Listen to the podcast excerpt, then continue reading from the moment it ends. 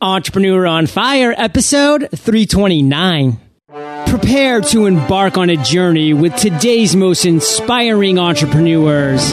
Be adventurous, be enterprising, and triumph. Heyo, Fire Nation. LegalZoom is the go-to provider of affordable legal protection. Just ask one of the three dozen companies on the Inc. 500 list. Go to LegalZoom.com to find the service that's right for you.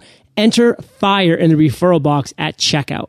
Are you looking for a graphic designer? How about 210,000 of them? 99 Designs is waiting to connect you to more than 200,000 graphic designers worldwide. Visit 99designs.com slash fire to find out how they can help you with your next logo, web, or apparel design. That's 99designs.com slash fire. Okay, Fire Nation, let's get started. I am simply thrilled to introduce my guest today, Rohit Bhargava. Rohit, are you prepared to ignite? I definitely am. All right. Rohit is a marketing expert dedicated to bringing more humanity back to business. He is the author of three best-selling marketing books, including the award-winning Likeonomics. Rohit's the CEO and founder of the Influential Marketing Group and professor of global marketing at Georgetown University. Given Fire Nation just a little overview, Rohit, but take a minute. Tell us about you personally. We want to get to know you and then give us an overview of your business. Yeah, well, I am a. Uh, I started off in marketing as a writer, uh, and I think that one of the important things that a lot of times we forget about is the human side of writing. And so I've, you know, mostly dedicated my career to trying to help companies, these big, inhuman things, uh, become more human and talk in ways that people actually talk. Um, so I spent eight years running digital strategy and doing some social media work at Ogilvy, a big marketing agency. Um, I've lived in Australia and uh, led some work at Leo Burnett over there. And about eight months ago, I took my own personal journey to become an entrepreneur, to leave my day job behind, um, and to leave working for someone else behind, and start my own thing. And so for eight months, I've been working with uh, with startups, doing my own publishing, and it's been phenomenal. Um, so that's my little bit of my story. Very cool. We're going to dive more into that even deeper later in the interview. But what exactly is your affiliation with Georgetown? Because I have to ask, my dad is alumni. Oh, okay. Yeah, I teach uh, a global marketing class there. Um, I like to call myself an occasional professor. I take right. the easy route and uh, you know just teach one course, one course a year. Um, but it's you know it's enough to kind of get a chance to do something that I really love, which is uh, working with students who are really passionate about the field of marketing and, and trying to relay to them some of the real world experience. I think a lot of times education itself can turn into this bubble. And I really love the chance to be a, a professor that sort of does this stuff in the real world and just comes back and does one class. Yeah, and I have to imagine Georgetown's a great place to do that because it's such an international school with such an international culture that I'm sure you just have different people from all over the world with different insights and feedback. And it's just probably a win-win situation for both parties. So definitely commend you for doing that, Rohit. And I want to move forward to the success quote because we always start Entrepreneur on Fire off with a success quote to get that motivational ball rolling. So take it away. So my success quote is uh, it starts like this: Keep away from people who try to belittle your ambitions. Small people always do that, but the really great make you feel that you too can become great. And that's Mark Twain. And I love that because it really speaks to this idea of your success not coming at the cost of somebody else. And I think a lot of times when we think about competitive spirit, and a lot of us are really competitive, and, and entrepreneurs by nature, I think, are competitive you know, there's this idea that if I'm going to succeed, that means I have to beat other people. Um, and so often I've seen this played out in my career, having worked with huge brands in, in a consulting role and now kind of working in a more entrepreneurial role, that the personal connection of taking other people with you is such an important factor in how these random opportunities, so called random opportunities, actually come in your direction. Um, we like to think of, I mean, people call it different things. They call it serendipity, they call it luck sometimes, uh, but it really does play out that people help each other in those situations when you actually have helped them. So, Rohit, we want to turn the spotlight onto you here because you are our guest and we want to talk about your journey and your story. So, when have you specifically kept away from someone who is trying to belittle you and how do you apply that in your everyday life? Yeah, I think that a lot of times you'll get uh, pressure. I mean, one of the big pressure moments that I had in, in my career was uh, the pressure to specialize um, which I think everybody probably has at some point where they say, you know, look, what do you really want to do? What's your thing? What's your one thing that you're going to own? And if you're somebody like me who's, you know, I mean, literally, there was a day I remember thinking I had the, the greatest job ever because I was working on marketing for um, agricultural products in the morning. And then I had a pharmaceutical company meeting about like a new treatment for a different type of cancer. And then in the afternoon, I was working on like microchip marketing and technology. And it was like all this stuff all in one day. And it was so exciting because I didn't have to say, I'm the microchip guy or I'm the, you know, pharmaceutical guy. Um, I could actually cross boundaries. And I think there's such a power in being able to apply something from one area and take it to the other area. And a lot of times, like most people don't get the chance to do that. I mean, you choose your industry, you do what you do, and there's very few people that get to have that sort of crossover type of career that I've had.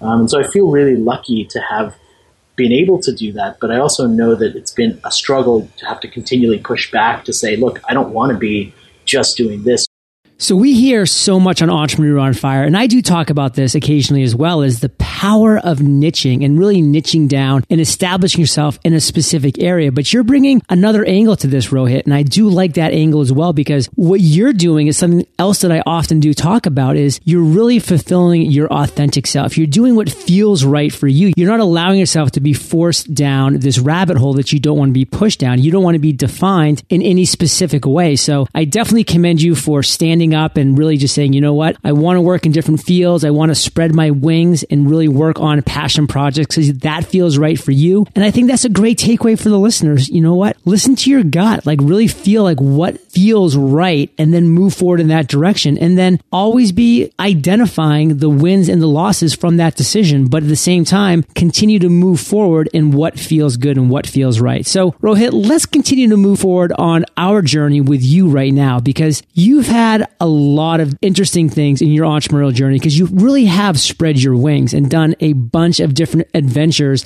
in a bunch of different fields and industries. But it wasn't always successful and it wasn't always failures. You had both. You had your ups and your downs. But what I want to focus on right now is a failure, is a challenge or an obstacle that you really faced during your journey. And what did you learn from that?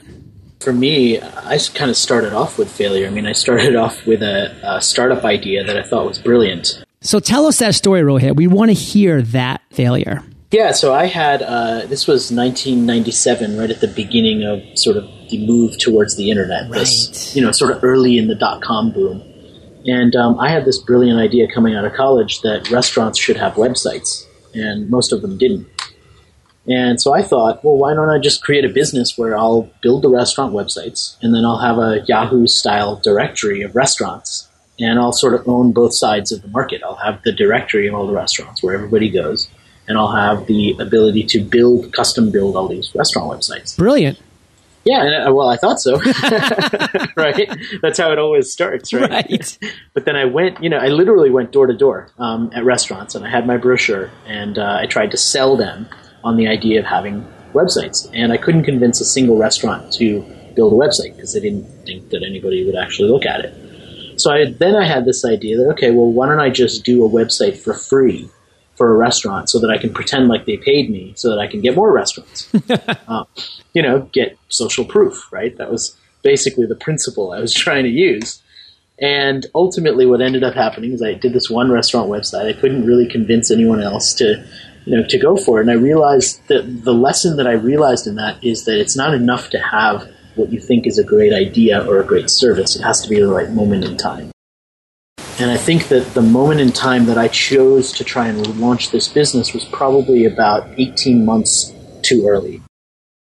And as a result of that, I couldn't convince a restaurant that they should pay literally 300 bucks. That's what I was trying to. That was the pricing model. I was going to ask that. So that you were it. going yeah. up to these restaurants and saying, listen, guys, for $300, not only will I build you a site, but you will be listed in this directory of restaurants. And they were saying, nope, not worth it. Wow. the other thing was I didn't quite, you know, I didn't give up right away. So I had a different business idea, which is why don't I just go and find the restaurants that do have websites, list them, and then I landed a meeting with a guy from AOL, which, you know, being in the DC area, like AOL was the king, right, right. at that time. Um, so and in 1997, they were just king. Yeah, they totally. Um, and so I walked into this meeting with this guy, and I gave him the pitch on DCRestaurants.com, which was my website. Um, and I told him about all these plans and all this vision, and I told him how he could start bringing eyeballs towards it. And he looked at me and he said, I understand perfectly what I can do for you.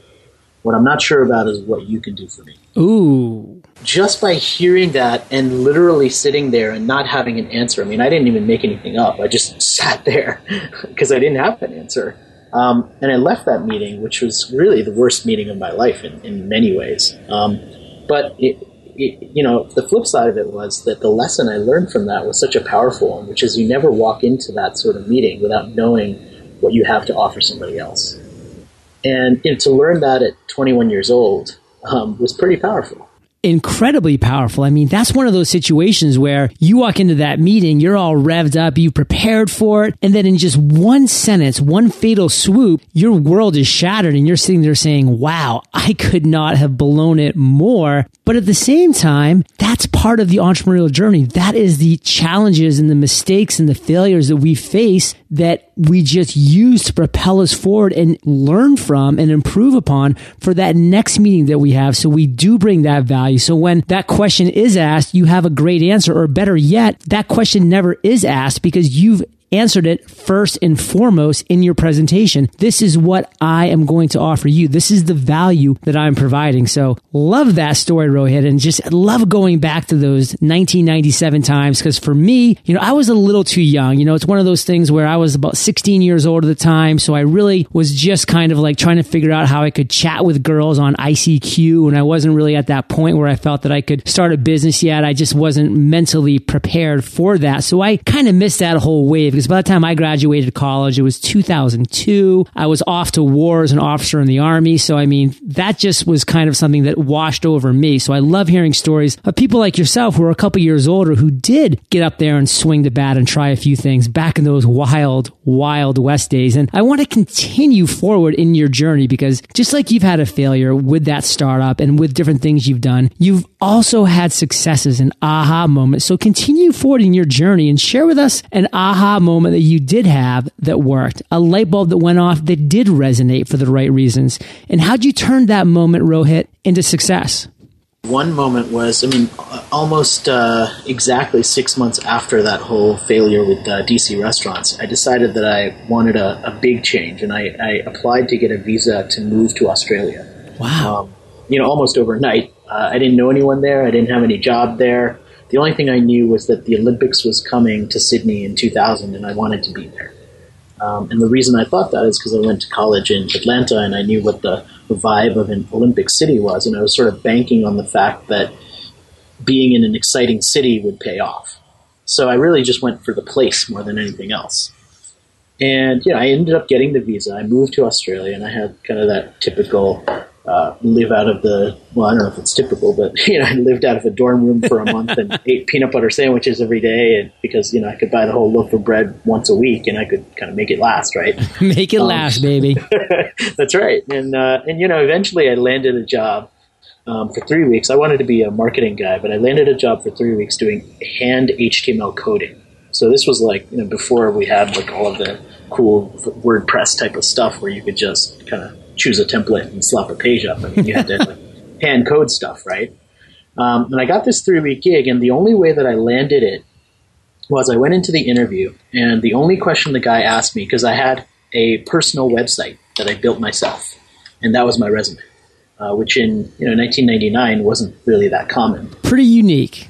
Yeah, and I thought, you know, this will be a good way to stand out. And the only way that I built it, by the way, was during those six months I was waiting tables and I, ha- I bought, you know, Teach Yourself HTML in a Week, that book. and I literally, you know, I followed the instructions and I taught myself HTML in a week.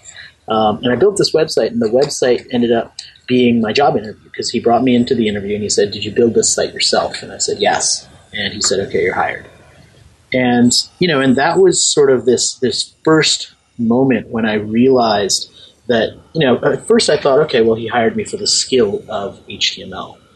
But what I realized, and this was kind of my aha moment as I got into that journey, was within three weeks, I'd finished the HTML gig, but actually the producer on the project that was managing the whole thing, kind of like a project manager, was this really, really defensive um, woman who had a lot of personality clashes with the client. Um, and it was a big deal because it's all client service, right? And so the client just started talking directly to me. And three weeks into that job, the, the company basically fired her and hired me to do her job because I had a better personal connection with the client. The client said, We want him. And, you know, what I realized in that moment is that this personal connection is way more important than the skill set in many cases to get you the opportunity. And it was reinforced over and over again and what it over through my career. What it led me to was this moment in uh, in 2011 when I was writing Likeonomics, which was my second sort of mainstream book um, with a big publisher. And the premise of the book was that we do business with people that we like. And um, we were at, in that moment sort of choosing to add a you know add an extension to our house, like a deck. And we had a woman coming in, and she was showing us samples. And as she was showing us samples, she, you know, one of our kids came in and he kind of picked up one of these wood samples, and he was like, "Oh, what's this?" And she, in a pretty rude way, kind of, you know, as, older people who've kind of forgotten what it's like to, to be around young children do, said, "Oh, don't touch that," you know, that you know, that's not for kids. Uh, and my wife and I both kind of looked at each other and we realized in that moment that even if she had the best price and the best product, there was no way that we were going to buy from her. And it was all because we didn't like her. And that kind of moment really crystallized for me what I was trying to get across in the book, which was the importance of likability to success and how we choose who we work with based on these very, very emotional factors and not necessarily, oh, they have the best product at the best price, so I'm just going to buy it. I love that story for so many reasons, Rohit. And I'm sure that all the listeners, like myself, were thinking back to times when we just kind of had that click in our minds of, you know what? I don't like this person because they did something, they made some snarky comment or some action that they took. And of course, we just distance ourselves from them. And we didn't really explain it to ourselves or even to them, but we just knew that that wasn't going to be the right fit for us. Where we've also been in situations where the opposite has been in effect, where we just can't help but like that person. You know what? Even though they have some shortcomings, we just really want to work with them because they're nice guys or they're nice girls and we just want them to succeed because we like them inherently. So love that story. And what I want to do, Rohit, is I want to pull out two things. I want to pull out first and foremost, what's one clear lesson that you learned from that failure experience that you had where you didn't have an answer to the CEO of AOL? What was that one lesson that you learned? The one thing that I took away was you have to know who you're walking in and talking to and what they care about. Because over and over again, I've realized that uh, when you're presenting to a corporate sort of audience, for example, they don't just care about having a great idea, they care about this uh, sense of, okay, what do I need to do to this idea in order to now go and sell it to my boss? And so one of the things we used to do, and this was kind of a trick that we used to use, is we would create what we tended to call skillable slides.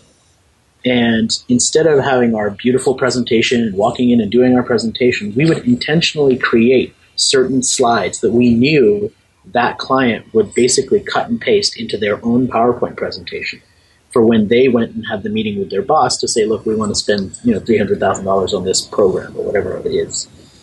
And as a result of that, we guaranteed that our voice and our message would be presented in a certain way because we gave that client what they needed in order to present it. And so it was really this idea of knowing your audience and knowing what they're going to ask you through preparation. Wonderful. And so then conversely, with your aha moment and with that understanding of the need for likability and the such, what was your one takeaway from that whole experience? The importance of team. Uh, I think a lot of times we've been in pitch situations where um, we just bring the right people based on their job title. And that's not necessarily the same connection that's going to cause a client to, to hire you. And I'm talking specifically about, I mean, I've been mostly in services based businesses, right? right? So they're hiring people.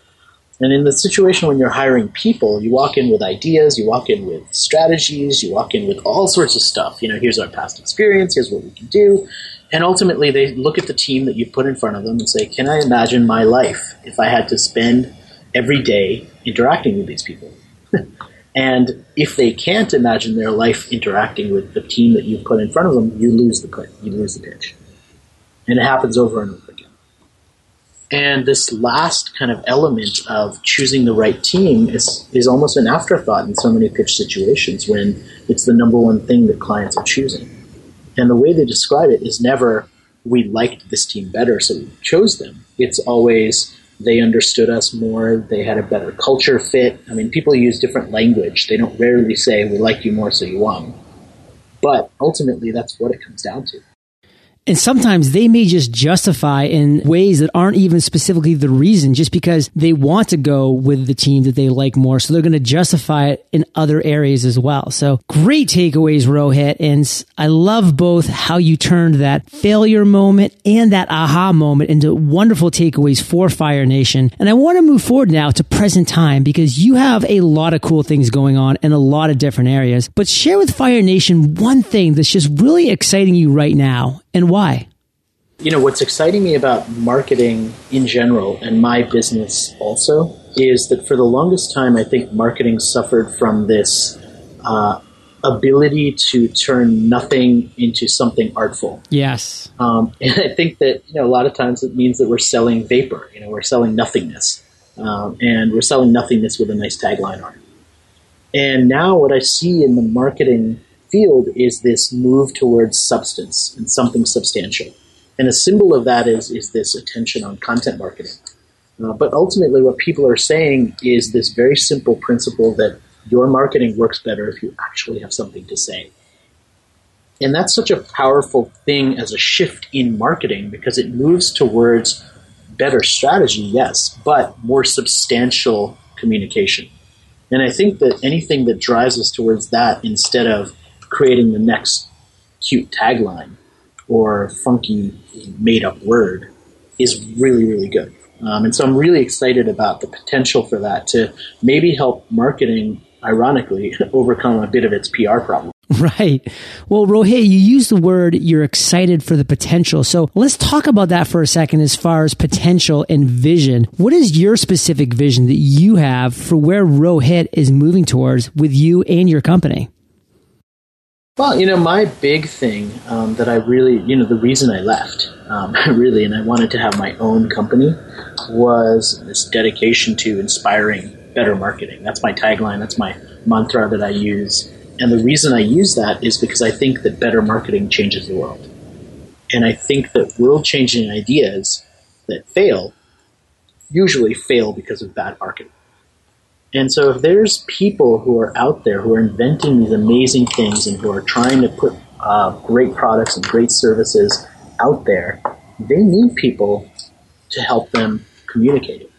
And that's sort of what I see as my mission in life to be someone that helps educate the people who are communicating it and also works directly with some of these people to help them communicate it. Because ultimately, marketing is only about two things. It's about the power of influence and understanding what influences people, and the power of storytelling.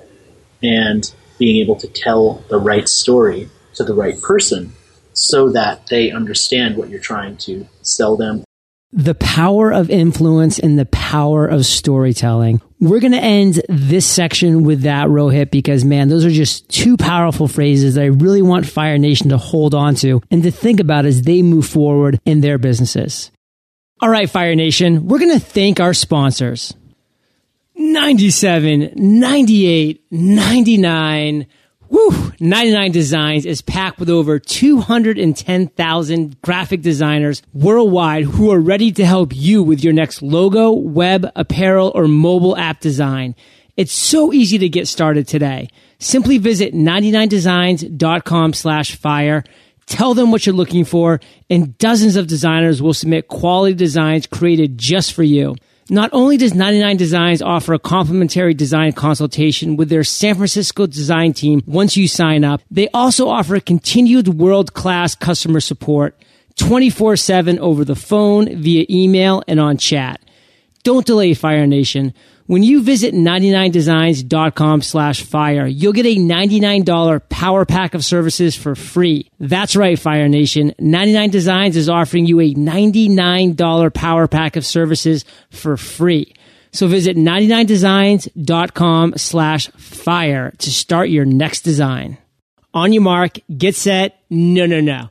That's all wrong. We're supposed to be taking a time out to thank our sponsor today, LegalZoom. Now you know how big I am on the just start mentality, and LegalZoom is here to help you do just that. Get started. That's why they offer award winning services at an affordable price. LegalZoom services have been developed by the best legal minds in the country, and every business they engage with gives personalized attention from start to finish. Here's a quick disclaimer. LegalZoom is not a law firm and provides self-help services at your specific direction. But there's so much more. Now every LLC and incorporation package includes an easy to use business accounting software, a $269 value for free. Be sure to enter FIRE in the referral box at checkout. Fire Nation, I urge you to protect what's yours and just start today. Visit LegalZoom.com and enter the code FIRE. So Rohit, we've just reached my favorite part of the show. We're about to enter the lightning round, and this is where I get to ask you a series of questions, and you come back at us Fire Nation style with amazing and mind-blowing answers. Sound like a plan? Absolutely. What was holding you back from becoming an entrepreneur? Uh, it was easy not to be. Uh, it was easy to take a paycheck, um, easier. And uh, also the access. I was uh, kind of afraid that if I didn't have a big brand behind my name, I wouldn't be able to open so many doors, um, which actually hasn't turned really turned out to be the case. What is the best advice you've ever received? I think it's probably to be non-obvious, um, and I've sort of taken that from multiple places. But there's a lot of places to get obvious advice, uh, and everything I try and do is to take a slightly different take than what everyone else is doing because I think that's where you start to add value. That's where you start to have a point of view.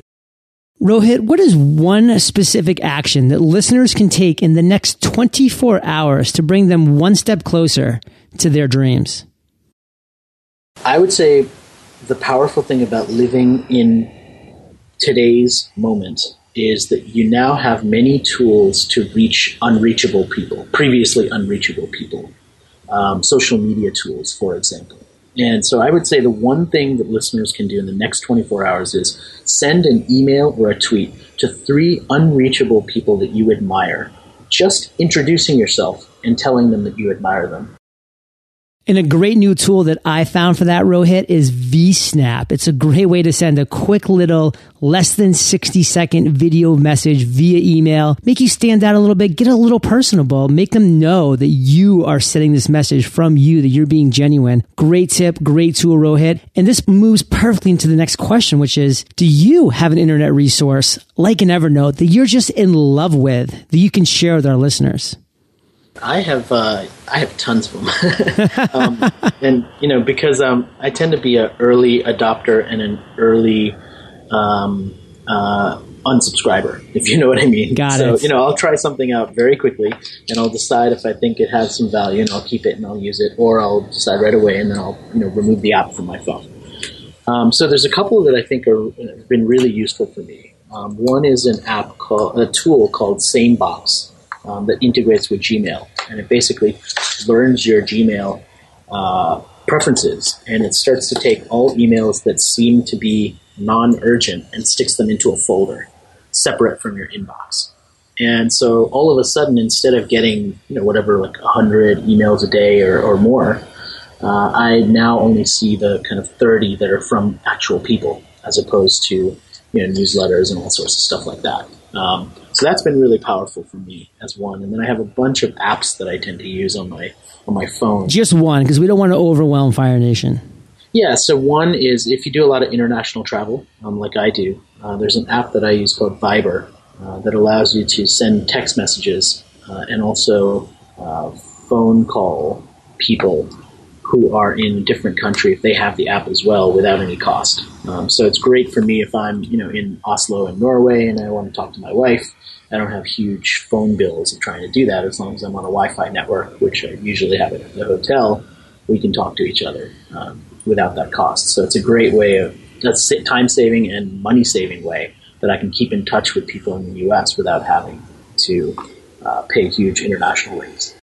Perfect. Well, Fire Nation, you can find the links to this resource and everything that we've mentioned in today's episode by going to eofire.com slash Rohit Bhargava. Rohit, if you could recommend just one book for our listeners, what would it be? Uh, I'd have to say it would be a book called Save the Cat.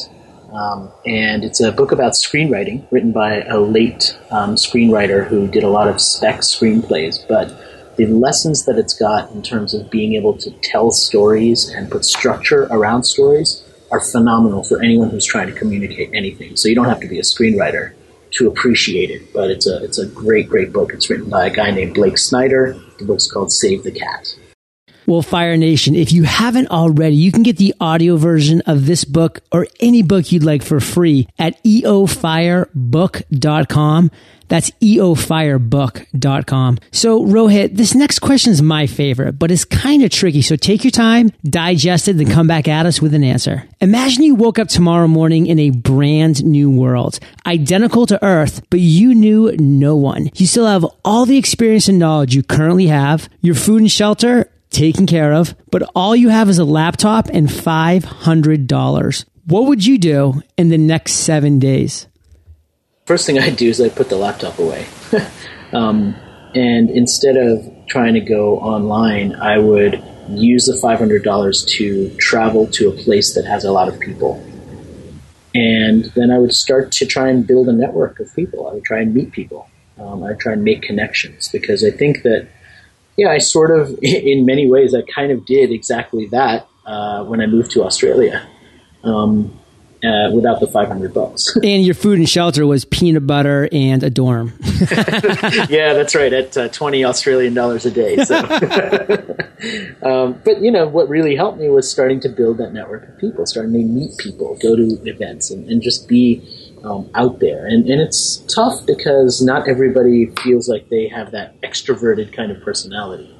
Um, but in many ways, I think your ability to at least be out um, in places where you might start to make those connections, and not necessarily being the guy who walks up to random people and says, "Hey, how you doing?" You, know, you don't have to necessarily be that person, but just to have that self confidence to go out and be at these events and be in places where you're likely to connect with people is huge value. So that's the first thing I would do. So, Rohit, I have just really enjoyed you taking us back to the late 90s the pre dot com bubble burst and just showing us some things that you were doing, mixing it up back then, all the way up to the present, your current mentality about Likeonomics and everything that goes into that. So thank you for sharing that with us, with Fire Nation. Give us one parting piece of guidance. Share the best way that we can connect with you, and then we'll say goodbye. Yeah, I think the, the easiest way to connect uh, with me is probably by uh, email or Twitter or LinkedIn. Um, all of those places you can find me directly. Um, and the nice thing is, I mean, we talked about unreachable people. I tend to not be one of those unreachable people. So if you send me some sort of uh, message, I will definitely get back to you. What's that one parting piece of guidance? Yeah, I think that it is um, finding a way to be confident in your own passion. Um, and I think that there are moments when all of us feel confidence and when we don't feel confidence. And usually the moments when we feel confidence are related to the things that we are passionate about or that we have some knowledge about. And so I think that when you can put yourself in those situations, when you can start businesses that fit that category, the confidence is sort of a um, an output as opposed to the input, if you know what I mean. And so I think that, that being in that right space, being in that right moment, that's so important when you're an entrepreneur. And I'm finding that now on my own journey towards being being an entrepreneur. Well, Rohit, Fire Nation is well aware they can find everything that we've talked about in today's episode. Your resources, your tools, your tips, email, Twitter, contact information at eofire.com. Click on that podcast tab. You are hanging out in the archives. Rohit, thank you for being so generous with your time, your expertise and experience. Fire Nation salutes you and we'll catch you on the flip side. podcastersparadise.com. Learn to create your podcast. podcastersparadise.com. Learn to grow your audience. podcastersparadise.com. Learn to get great guests. podcastersparadise.com. Learn to monetize. podcastersparadise.com. Engage with other podcasters. podcastersparadise.com. Access private webinars with today's top experts. podcastersparadise.com. Get the picture? Thank you so much for joining us today on Entrepreneur on Fire. Head on over to eofire.com for full recaps of every show, our amazing blog articles and resources, and just plain fun. Your entrepreneurial journey awaits, so prepare to ignite.